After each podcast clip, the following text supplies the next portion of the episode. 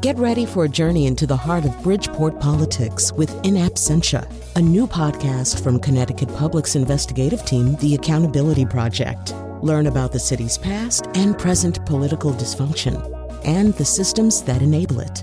Tune in wherever you get your podcasts. Funding provided by Gregory Melville and Susan Fox and Kathleen Bromage. Hello, hello, and welcome to the nose. This was a nose we were supposed to do last Friday, but I, I got sick, so we didn't do it. And for our troubles, or for my sins, or something, we have uh, taken the original plan for the nose, which was the problem with Jon Stewart, uh, his new Apple Plus uh, talk show. Uh, I don't know why that was such a hard term for me to get out. Uh, and The Harder They Fall, which I have been describing as a black Western Oceans 11 uh, with like just kind of all your favorite actors doing fun stuff. Um, but there's more going on there than that, too.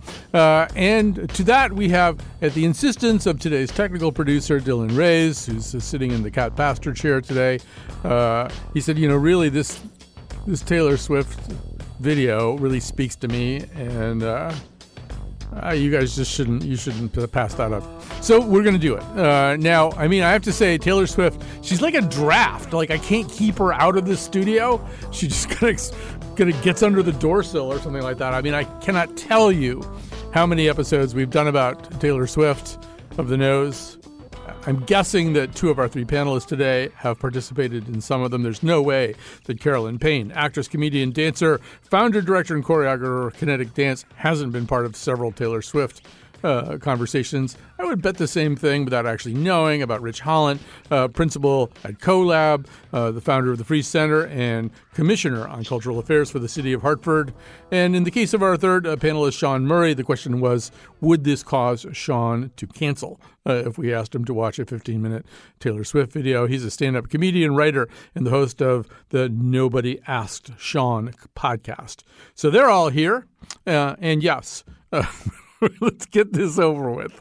Uh, so uh, Taylor Swift, who is constantly kind of repositioning and reconfiguring her catalog, partly because uh, of a, a dispute uh, over rights that would take too long to explain. Um, uh, has put out a new version of an old song, actually several new versions of an old song. What we're going to be talking about right now is the song is called All Too Well. Uh, she has put out a 10 minute version uh, of All Too Well. She's also put out a new five minute version of All Too Well. And then to top it all off, she made a 15 minute short film uh, that is All Too Well set to music with uh, the occasional interruption for dramatic exchange. Uh, so, um, without further ado, uh, you know, because I, I know Dylan is champing in the bit in there to get this thing on the air, let's start playing a little bit of All Too Well, the 10 minute version.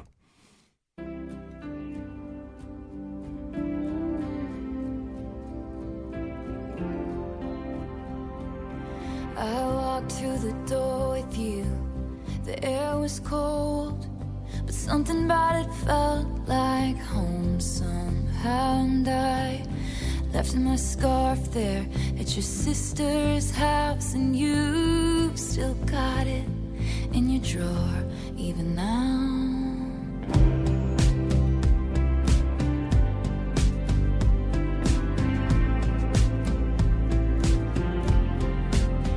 So we're going to just fade that down under our conversation a little bit. it's going to run a long time anyway. So, um, uh, Rich, I, I, don't know which thing has burdened you more the fact that I made you watch The Crown one time, or the fact that I made you watch a 15 minute um, uh, Taylor Swift video. Uh, but um, I think we should just uh, get out here right now. Taylor Swift is really good at what she does. I mean, in terms of sort of dominating pop culture narratives, she's really, really good at this. She has, as the New Yorker pointed out, really figured out how to be a pop music star at this particular moment uh, in time. But uh, I don't know, just give me your overall thoughts uh, uh, uh, about this.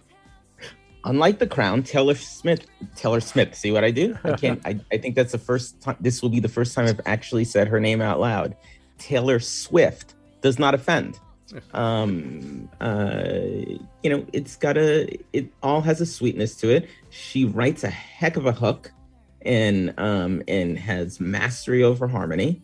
Um, and uh, and every now and then she drops a couple of, of sweet little gems, like um, comparing, you know, how one person keeps the other as a secret and the other as an oath.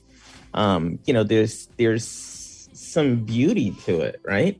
Um, but it's a kind of it's pop cheap beauty, right? It's disposable. It's disposable beauty. You know, you you fill up on it real quick and then it's gone.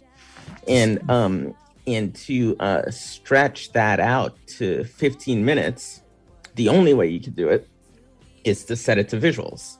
And uh, we're at a point right now where visuals could be made by just about anybody in a really beautiful way. I mean, you know, folks who have no lighting and no crew can recast their videos using, you know, simple apps so that they look stunning and lovely and sweet like a Taylor Swift movie. Um, and uh, that is the rub, right? Um, if we can make things so easily and uh, without putting in our thousand hours, um, uh, what actually makes the medium matter anymore, right? Uh, I think what makes the medium matter is is uh, daring to try something new, and this didn't try anything new. This, um, uh, as you framed it, sounds like uh, we were repurposing some stuff because of some legal issues that were hanging out in the background. Well, yeah, um, yeah, and I think also though, Carolyn, one thing that we know is that if you and Taylor Swift grew up together, and when you were six years old, you pushed her off a swing at the playground, there's going to be a song about it. There's probably going to be an extended version of that song later. Uh, and if she has to make a short film to settle that score as well, uh, that's what she'll do. That there is one of the things that seems to drive her is settling scores, whether these are romantic scores. This uh, is the a song about a young woman who, uh, around the age of 21, finds uh, herself in a relationship with a somewhat older man. Uh, who might even be close to her father's age, according to part of the video, I guess. Uh, and then it all blows up the way things do. Although I, I would say, Carolyn, maybe I'm being unfair. I feel as though you know, Taylor Swift, she hangs on to this stuff for a really, a really long time. Uh, and so this, the, the settling of this romantic score is in fact sort of overlaid with settling this, these kind of business and legal issues that she feels she has to work out, plus whatever challenge from Olivia Rodrigo she feels she must fend off, perhaps. But I mean, give, give us your take on it. Yeah, I mean, obviously, revenge just really fires up Taylor Swift and helps motivate her. Uh, and I, I mean, look, like I get it. Like that's such like a music cliche. Like you have like that Carly Simon, "You're So Vain." You have Alanis Morissette with "You Ought to Know." Like it's and you know it's always the speculation of who's the song about, and uh, you know there's relatability to that. Like we all feel like we were wronged and you know there is something empowering about some of that rock that chick rock that the angry chick rock that kind of helps get you through it.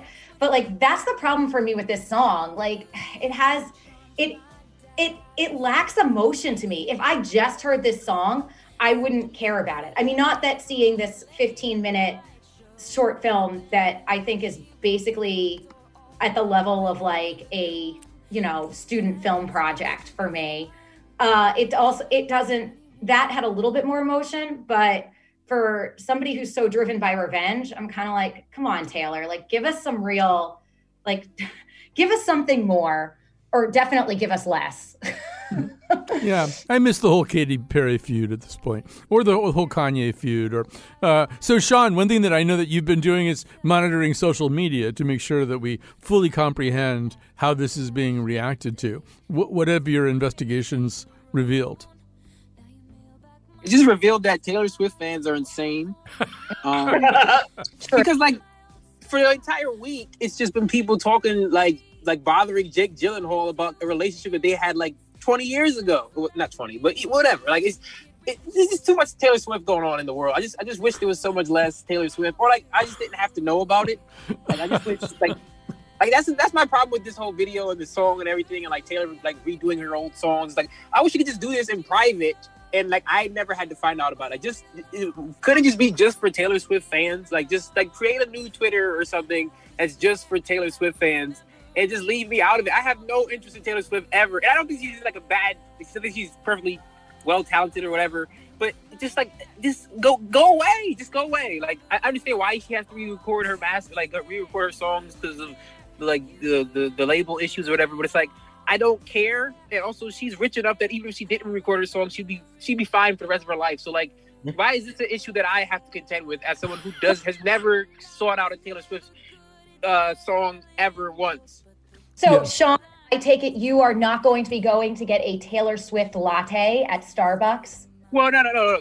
Pump, pump your brakes there. I will definitely be getting a Taylor Swift latte to pour it out on video and piss off Taylor Swift fans online. you know what? There's this there's this great, great, great uh, bit that I heard from uh, David Lynch, uh, where he had walked into his therapist's office and um and asked his therapist like yeah there's the stuff that i've got to work on but will it change my creativity? And the therapist said well most certainly it will change your creativity. And lynch said something to the effect of so i took my hat and left. Mm-hmm. um, i get the sense that that's what's going on with taylor swift as well though right?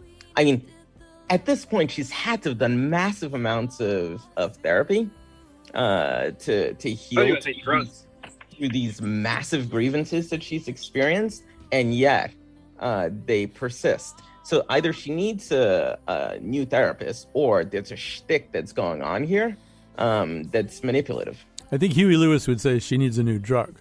Um, yes. But um, yeah, I'll just just for the sake of being the devil's advocate or something, I'll I'll I'll say this. You know, it actually is a very nice pop song. I mean, it because the two main musical ideas in it are very similar. It's not necessarily a song that I would decide to elongate.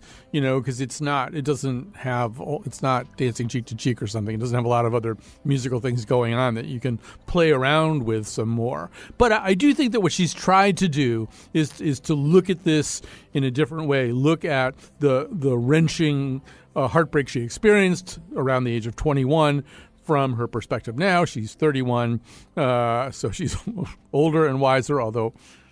You know, I mean, and, and she saw, tried to play a little bit around with sort of uh, with totems. There's a scarf that's kind of suggestive of uh, uh, um, a totem that directs us back to memory and, and, and maybe that we see things a little bit differently.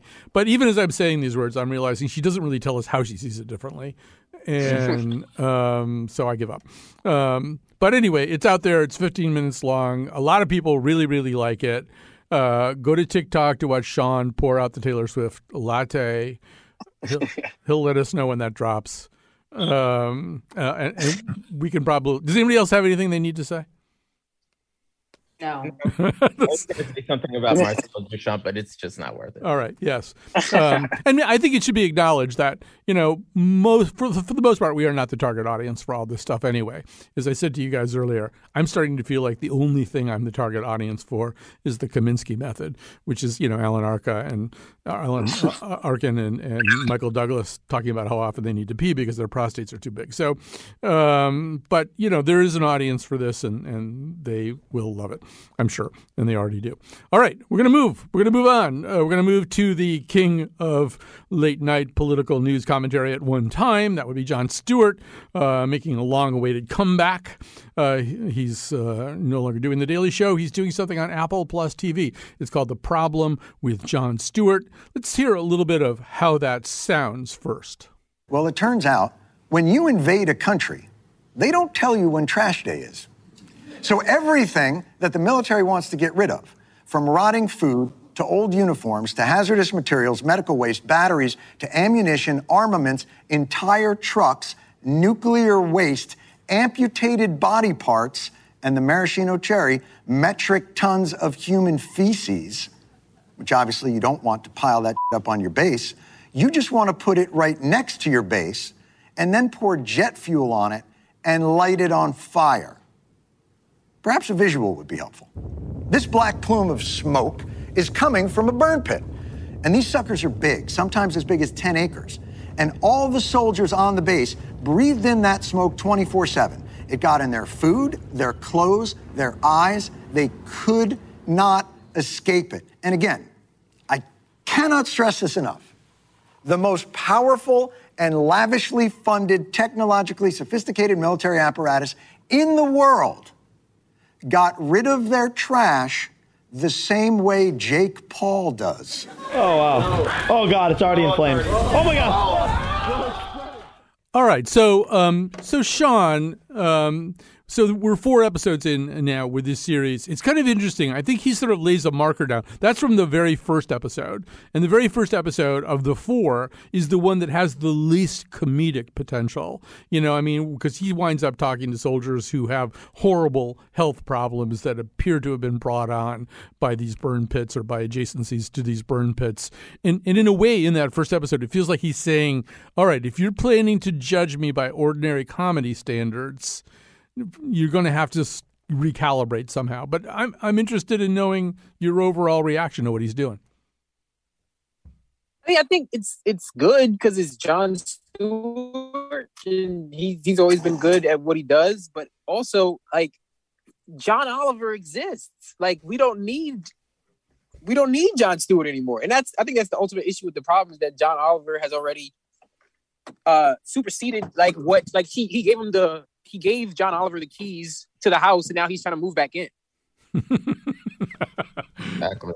Ele- elegantly put. Yeah, I mean, Carolyn, how about you? Uh, how does this work for you? I mean, it did, it did, and it didn't. Like, I totally agree with Sean. The monologues at the beginning, where he's sitting behind a desk, like it kind of lures you in with this Daily Show nostalgia. And, you know, the thing that Jon Stewart is so great at, where, you know, his facial reactions to absurd like Fox News clips and stuff like that, where it cuts back to him and he's just snarky and it, it you know it takes you back to that.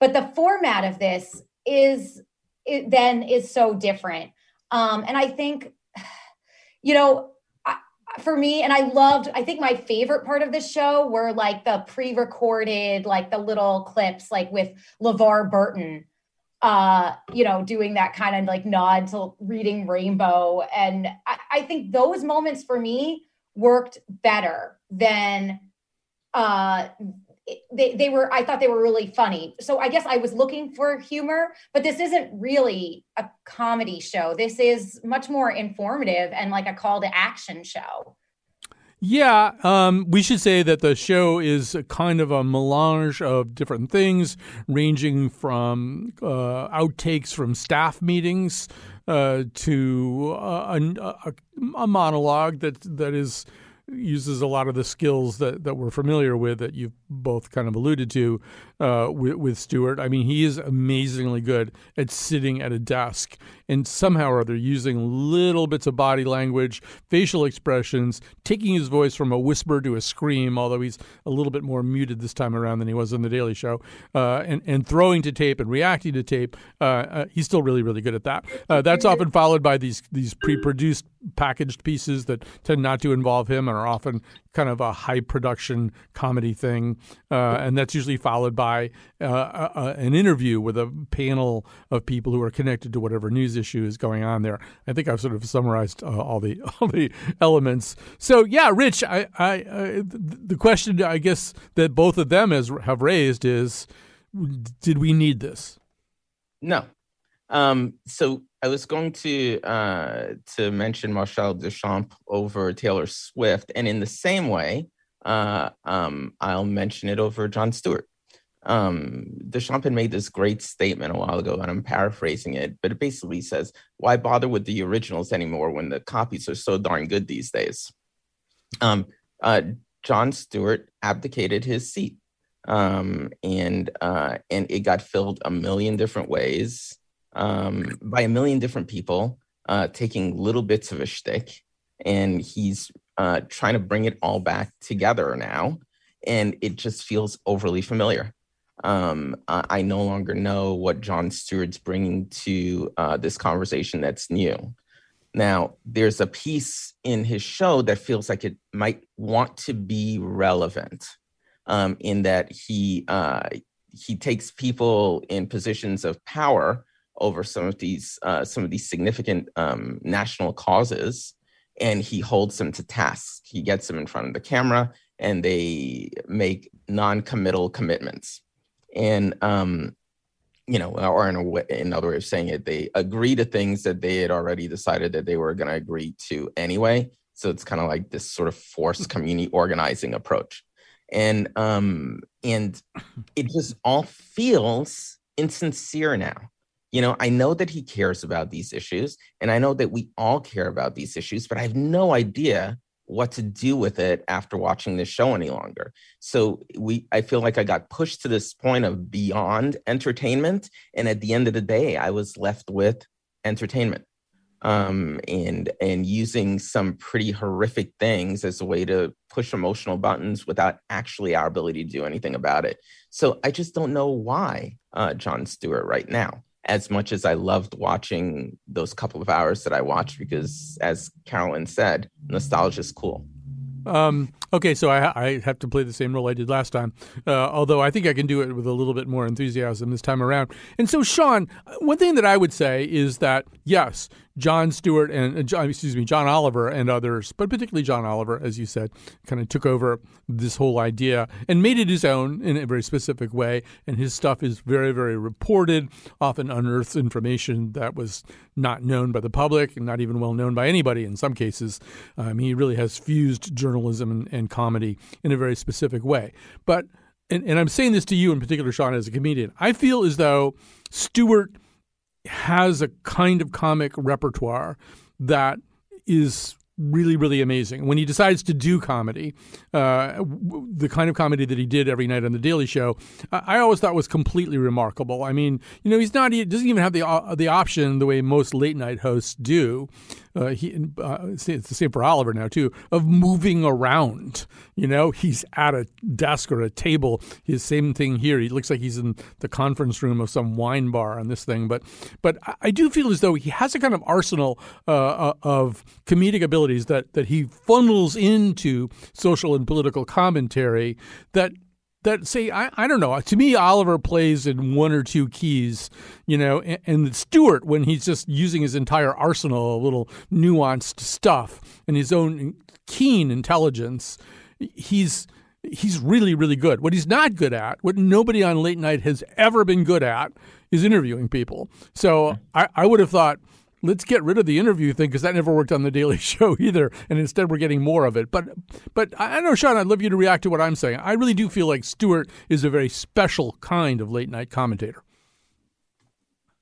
Well, I agree. I think I mean Jon Stewart I mean, is the reason why people wanted you know the Daily Show to come back. Why we were upset that he left. Why you know like that, why this show even exists now is because there was people wish that someone as good as he was. Because I mean, I was a teenager when at the heyday of the um of Jon Stewart's Daily Show. So like I was totally in the bag for everything he was doing, him and Colbert. But I think the issue is not so much that like he's not good at it. It's that like sort of what Rich was saying is like, what is the ultimate result? Because it's, it's this is a lot more serious than the Daily Show um uh, moment to moment i would say like uh daily show is like predicated on just this is this is a comedy show at the end of the day. Whether i'm talking about 9-11 or whatever i'm gonna bring it back to comedy. This one i feel like there's long stretches where it's not trying to be funny so much but it's like what, what's gonna be a result? Like i think we live we, we figured out that we live in a world where like like jon stewart is not gonna make the difference. Unfortunately i would love for him to be able again i was a teenager when he was at his peak you know? So like i i, I believe that like oh jon stewart says we gotta uh, get a bill done for 9/11 firefighters, uh, first responders, it's going to happen. It's not going to happen. So it's just like I'd rather it just be a comedy show in the vein of the Daily Show. What the problem with that is, like I said, there's so many other imitators, or just be like I don't know. I, I don't know what other version of the show I would want, but it's like just like it's it's just it's, it's a weird thing. I, like I like, like you said, he's he's incredible. He's he's he's like you said, the way he contorts his face. He he he plays so many different keys, but what do those keys amount to? Also, I don't want to have an Apple TV Plus subscription much longer, so it's not going to happen, Ron. All right, that's fair point, an absolutely fair point. So, Carolyn, I, maybe one last thing I might be interesting to talk about too is you know when things have changed a little bit since his prime on the Daily Show, and in some ways, I think you know, social discourse has gotten a little bit more serious and a little bit more self aware and a little bit more worried. I guess what I'm thinking of is in, in particular is last June as he was getting the his actual show ready to drop. He went on the Colbert Show and he did this whole thing in which he basically advanced the lab leak hypothesis about Wuhan, and he did it really at his real high energy style. And so he's walking around and walking up to the camera and he's kind of screaming. And at one point he says, "You know, imagine there's an outbreak of chocolatey goodness in Hershey, Pennsylvania. Well, it could be that a steam shovel mated with a cocoa bean, but it's probably coming from the chocolate factory." Uh, and and you know, it's kind of interesting because he moved the ball a little bit, moved the chains a little bit. There, there's a way in which shortly after that, the Wuhan lab leak hypothesis went from being kind of a crazy white wing theory to something that people really had to look at seriously. But the initial reaction was, oh, he shouldn't be saying stuff like that. And I, I wonder if you feel, as a comedian, like things are tightening up and what you can say in certain situations m- might be a little bit more constricted than it was uh, at the peak uh, of Stewart on The Daily Show. Yeah, I think totally. It, we're just in a totally different climate and place in the world. And I think that that's why this show didn't sit well for me because the start of it was kind of this like return to the Daily Show, which we miss. And the Daily Show was on in what we now, I think, can see as like simpler times, oddly. And so, what this show does that was so weird for me, it was kind of like, it, it sort of bummed me out because it was like this is where whereas Jon Stewart used to get to just kind of be funny and do this commentary and make those faces and all this crazy stuff going on it's like now we've entered such dark times that he knows or feels that he can't just be funny. Like he has to be taking this seriously and be looking at this from a serious angle and be talking to experts and survivors and you know really just a completely different angle. And for me, it kind of like bummed me out because I was like, wow, you know, like 10, 15 years ago, this this wasn't what what we needed. Like no comedian would have done this. And maybe maybe that's cool. Maybe it is a cool new frontier where you get to kind of fuse comedy with this like activism and and and news and information. But that's a really hard line to toe. And if jon stewart who is like the penultimate in political comedy. Can't really do that. I'm not sure it can be done, is what we see here. All right, we're going to grab a break right here, come back, uh, talk about the harder they fall.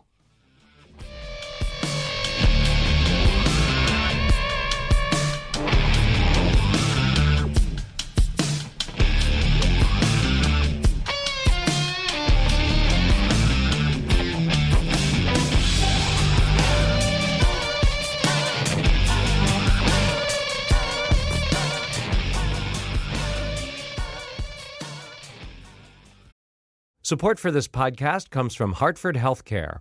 Elevating Health is funded by Hartford Healthcare. Loneliness can be a significant health risk to people of all ages. Dr. Laura Saunders, a psychologist from Hartford Healthcare's Institute of Living, talks about social isolation and why we need to connect in person. Loneliness actually is a pretty significant health risk for people that struggle with social isolation. It affects their blood pressure, it affects their immune system, it affects your willingness to get up and get out, and can cause some not just emotional issues, but health problems as well.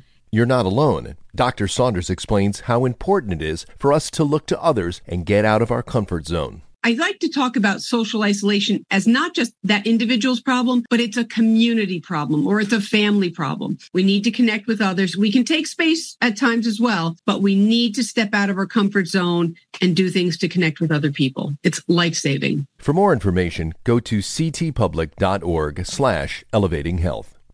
We're going to play for you our first tune tonight.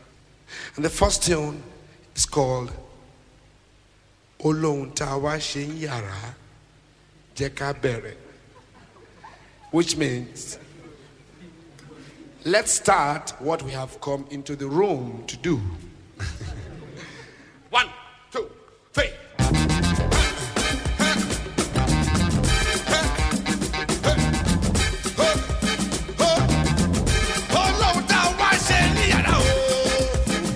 Well, that would be fun just to sit here and listen to. That, of course, uh, is from Let's Start uh, by Fela Kuti and the Africa 70 with Ginger Baker. Uh, it's as heard in The Harder They Fall.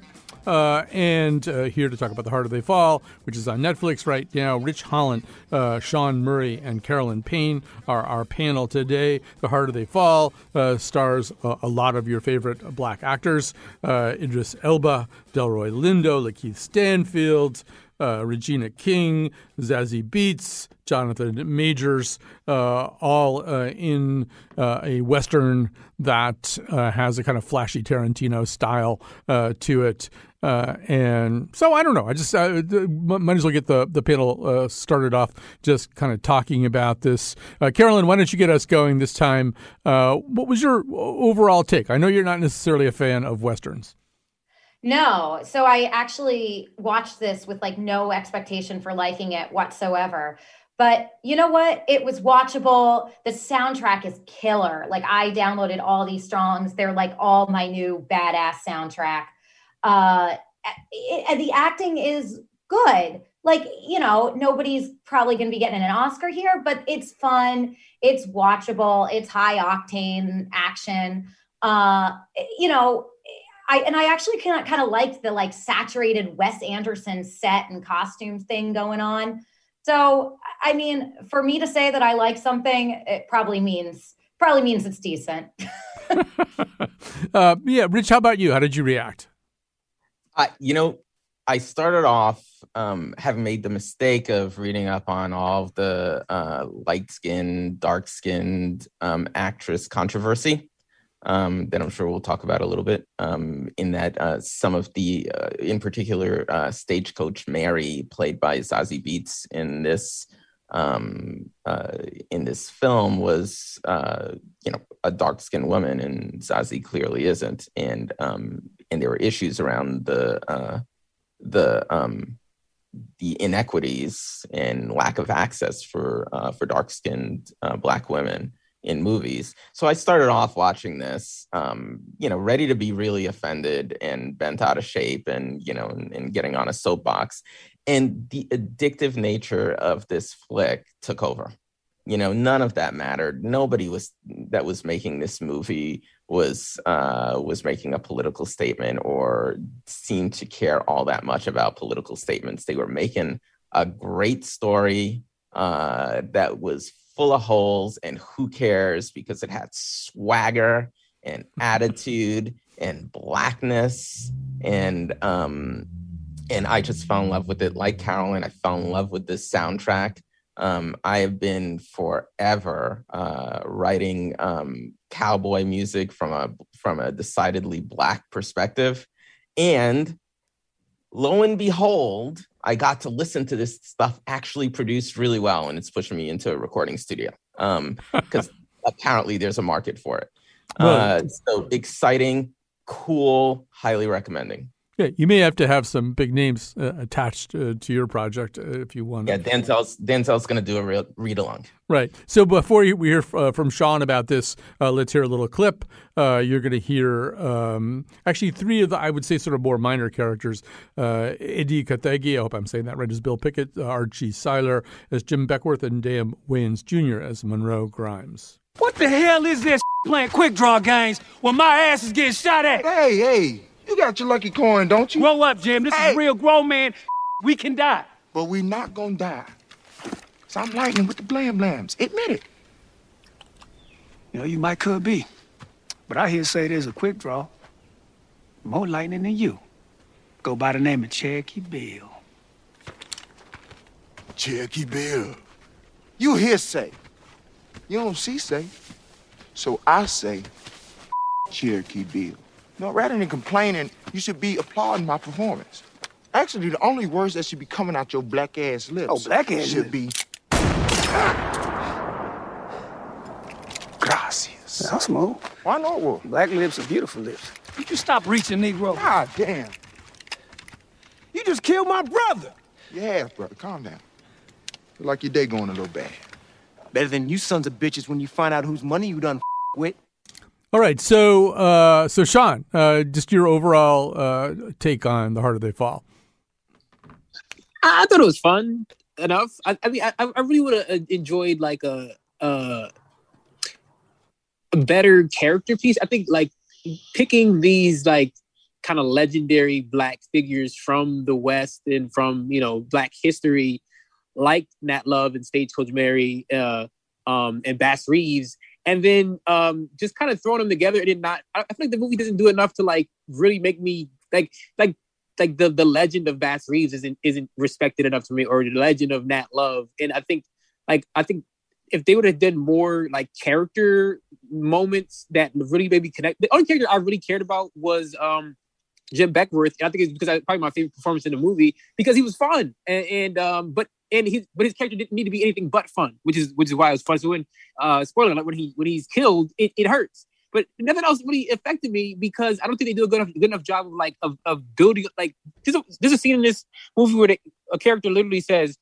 "Remember when you said we are gonna like what you want to do when like uh what you want to do with your money?" It's like why did you have the scene when he actually said that? So then it wouldn't just be like you recounting something for the sake of trying to make a uh like create an emotional attachment to this character. If if you actually go like you know show don't tell. I think, I think my biggest issue with this movie is is a lot of like and actually uh we're half brothers. It's like like where do we like where's the indication that in, in the story? I, I, don't know. It was it was weird. I, I thought it was watchable. I, I, enjoyed the soundtrack and you know it looked it looked good, but there was there was, there was something missing for me. Right. Well, I mean, if you're going to buy it as you know genuine dramatic pathos, uh, you're going to have to do that through the character of Nat Love, played by Jonathan Majors. Uh, I mean, just to uh, everybody's kind of alluding to this. I just want to make sure people understand this. But uh, we did a whole show uh, on on Black Cowboys. We did, there's an incredible podcast called Black Cowboys uh, in which a lot of the characters whose names appear on characters in this movie were talked about in, in much more historical terms. And at the time, I remember saying to the guy who does the podcast, wow, you could do a great movie about Nat Love. Wow, you could do a terrific movie about Bass Reeves. Uh, you could do a great movie about Stagecoach Mary. Uh, and they haven't done that here. I mean, there's I think almost nothing in this movie that maps particularly well onto the actual historical stories as we know them. Uh, but it's also an idea that is is important. It's clearly important to Idris Elba. This is the second movie he's done in a very short space, uh, which explores this Concrete Cowboys, uh, which is also kind of an enjoyable movie. But it's a set in modern times. It's set in Philadelphia. It's about something similar to Hartford's Ebony Horsemen and Ebony Horsewomen, a group of people trying to keep some of that ethos alive. But but yeah, I mean, Rich, just to swing back to this, I don't know. I, I did feel as though they could have just called everybody by made up names. I, I don't think there's any real benefit reaped by giving them the names of these historical figures. And if anything, it kind of muddies the waters. I, I think that there was a lot of benefit to to giving them historical names. It's that um, you then you know know you know right away that these are important characters period. That's the that's the whole benefit of it. And now on with the enjoyment you know then we go on the the disney ride with lots of um you know blood gore and and profanity. Uh ordinarily i am such a stickler uh for form and the the seriousness um of of the craft. And this time I'm just I am in it for for the fun. I am in it for, as I mentioned before, the the swagger. I'm in it for Idris Elba having perfected this. Like, oh, I guess this moment's calling for Idris Elba, isn't it? Look that he get on his face. Um, it all worked for me in a way that was campy, um, and I am so delighted uh, to see um, a black director um, uh, be able to to do a piece uh, where he doesn't have to get every little bit of it perfectly. He do something that's just there for entertainment purposes. Period. Yeah, I mean, on, on, that basis, I mean, we're back to the kind of Ocean's Eleven concept. You know, this is mm-hmm. actors who you know can do better work, um, but are just having a lot of fun doing this particular kind of work. Uh, and, and maybe you're up for just maybe being entertained in a more conventional way. Although I just want to go back to something that you said, uh, Carolyn, which is, I mean, I think this is a great looking movie. I wouldn't say it looked like a Wes Anderson movie. There'd have to be way more teal colored things, you know, and and more, way more whimsy and purple and stuff like that. But I know what you're saying, and there are these weird moments. There's one point where kind of the the more bad guy contingent uh, has taken over a, a, saloon and one of the good guys walks in and there's like this blue woman who's kind of dancing around. I mean, she's like her skin is blue, and then there's somebody else who's singing some kind of art song in the background, and it's I, I don't know what it's supposed to be an echo of. I'm having a hard time imagining that at any, at any point in the West this particular scene was unfolding. But but I guess maybe the, Carolyn, that's one of the things we're enjoying, right? This thing is saturated with with color and landscape and, and music. It's just kind of a, a treat for the senses? Yeah, for sure. That like Cirque du Soleil woman was a little bit uh, misplaced in the in in in this in this scene, but there were a lot of colors for like the Wild West. I mean, again, I haven't seen a lot of like cowboy movies, but I have been to places like you know I've been to Texas and Arizona, and nothing is like brightly, you know, you don't get these like looking towns like that. These sets it, it was kind of like a, the Disney ride version of the Wild West, but it was cool. And and and the saloons with their kind of like Moulin Rouge esque performances. I mean, I was just I, I had no I had no expectations with this movie, and I think that that's the best way to go into it. Just be like, I'm gonna watch this and enjoy the ride and have fun. So you know, Sean, let's end by uh, by bringing uh, Rich's Marcel Duchamp uh, thing back in. There's a way in which this seems like a boldly original thing, uh, in the sense that it would be hard. I mean, you you could have to compare it to a pastiche of other things. But is there a way in which it's a little bit too Tarantino-y to be to feel completely uh, original. I'm really kind of talking more, you know, about the graphics and, and the the overall presentation. Is it uh, is it you know a copy of something that's almost as good as, if not better, than the original? Well, that's I think that's the issue for me is that the Tarantino comparison doesn't do this movie any favors because Tarantino just does it better. Uh, and and I, I, like the Django Django Unchained is a contentious movie in the black community because it's directed by Quentin Tarantino, but I think it's a more effective movie. It's just as stylistic. It's just, but I think there's more pathos to it. I think there's more there's more heart to it. There's a better story at the center of it, and it doesn't have to use like the name like Bass Reeves or Nat Love, and then just just as like as a way as an entrance point. It's just it's a character that you don't know, and there's the issue of like. uh the slavery aspect and people are tired of seeing like black trauma on film but i think the trauma is used effectively in that movie to tell that character story. Um i think in this in this case it's very stylish. I, I think it's i think it's well done. I think it's just not at the level of tarantino. It's not the uh marcel duchamp uh uh situation because it's not the invitation is not as good. It's it's very good but it's i mean tarantino is just the best. It's not it's not the fault of the filmmaker. It's just tarantino is the best at what he does all right, we're gonna have to stop there. I would just jump in and say this is sort of an early endorsement. I would watch Lakeith Stanfield do pretty much anything, and watching him be Cherokee Bill is more than just anything. He it, he really is an awful lot of fun. He always seems to be inhabiting a slightly different world from everybody else. You just look in those haunted eyes. Uh, all right, so uh, it's the harder they fall. It's on Netflix. We'll take a quick break. We'll come back. We'll make some recommendations. Be damned, venture foreign lands. I laid my sword in the sand. I made my peace with man. They lay about and feast as far as my eyes can see. I seek a golden fleece.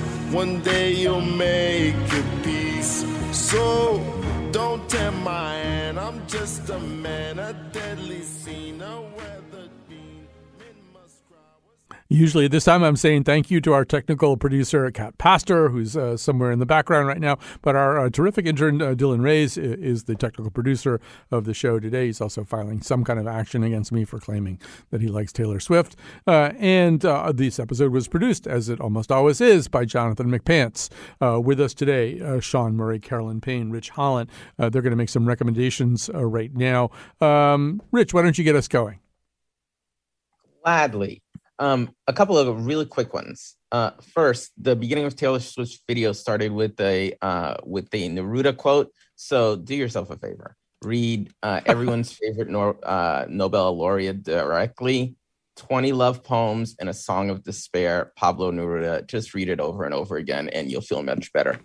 Um, next, uh, I want to recommend um, in uh, in response to Jon Stewart and what's not really working there, uh, check out um, someone who actually really owns uh, that's the space of standing on an issue. Uh, Steve Buscemi and um, a good job stories of the uh, um, FDNY. Hmm. And lastly, in in the context of those lovely little short films uh, that are about video that are about music. Um, check out Leon Bridges' River. Uh, it's a short seven minute piece. Uh, it doesn't pretend to be anything uh, but a little context for the music, and it's just beautiful and astonishing. And in fact, the whole album, Coming Home, uh, is worth listening to. Yeah, I've been enjoying uh, some other cuts from that album as well. Uh, Carolyn Payne, how about you? What have you got? I would like to recommend the new season of Curb Your Enthusiasm that is out it, it's like unreal to me to think that Larry David, Curb Your Enthusiasm, had now been on for like 20 years. They are spread out. Uh, this season kind of responds to where we're at in the world in a really in, in a in a cool way, in a Larry David way. Uh, and I I just think it's amazing that time and time again this show just like makes me laugh and it presses all the buttons of all the things that you're fired up about and maybe even gives you new buttons to press. He's just, I, I love it. So if you haven't watched the new season of Curb Your Enthusiasm, get in on it. All right. Uh, Sean Murray, how about you? What have you got to, to recommend to us? I'd like to recommend uh, a very uh, enjoyable podcast that I listen to called Dead Eyes, uh, hosted by Connor Ratliff. And it's a podcast about an actor. Uh, Connor Ratliff was uh, cast in HBO's Band of Brothers in year, year 2000, and he was fired and he was told that he was fired from it because Tom Hanks believed that he had dead eyes in his audition yes. tape. And uh, it's a podcast investigating like what does that even mean? Uh, like what does it mean to have dead eyes? He's been trying to get Tom Hanks on the podcast. He's gotten a lot of people who worked on the show. The guy who replaced him on the show, he had on the show. It's a very funny show. He's got great guests. He's got Seth Rogen. He's had Damon, Damon Lindelof from Watchmen and Lost. Um, it's just very fun. And he asks all the important questions like, why am I even doing this? Why am I over this 20 years later? It's just a really uh, enjoyable, light podcast.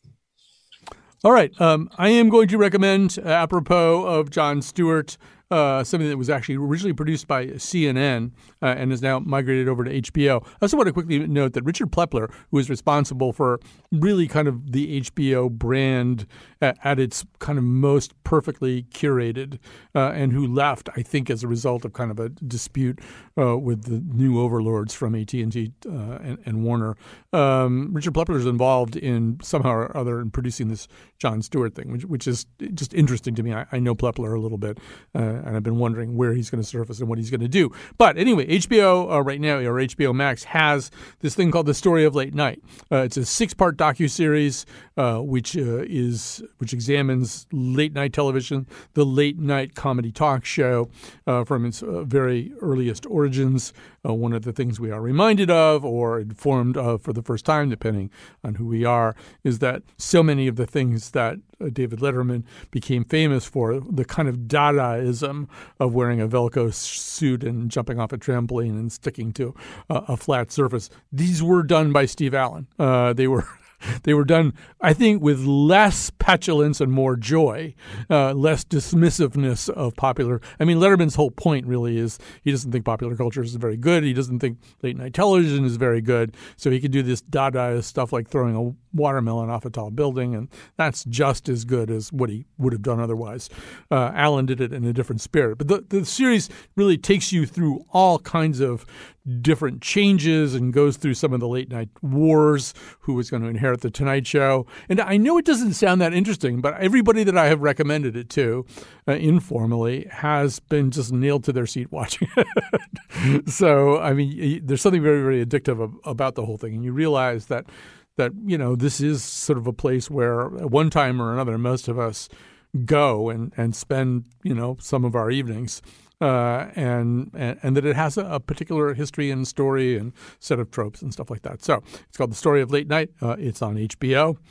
I could also recommend. I just rewatched the fourth season of The Crown. Uh, I could recommend that just to make Rich upset. Uh, but I won't. Uh, anyway, thanks so much for listening uh, today. Uh, thanks to our wonderful guests, Sean Murray, Rich Holland, uh, and Carolyn Payne. Thanks to Dylan Reyes for running the board, uh, to McPants for producing. We are actually this our our overlords here at CT Public. They kind of all want us to take next week off, so we're going to do that. We have some great shows from the past to share with you, but and some specials that'll come up too as we go along. But we're not going to be around next week. I hope you can enjoy some holiday time, some time with people that you love, uh, and then we'll be back a week from Monday to start scaring and upsetting and amusing you. Talk about Torrington, Vernon, Danbury, Waterbury, Alderberry, Woodbury, hitting on New Britain, Vernon, I already said that one, Avon, Farmington. Yeah, yeah, yeah, yeah, yeah, yeah. Along the red.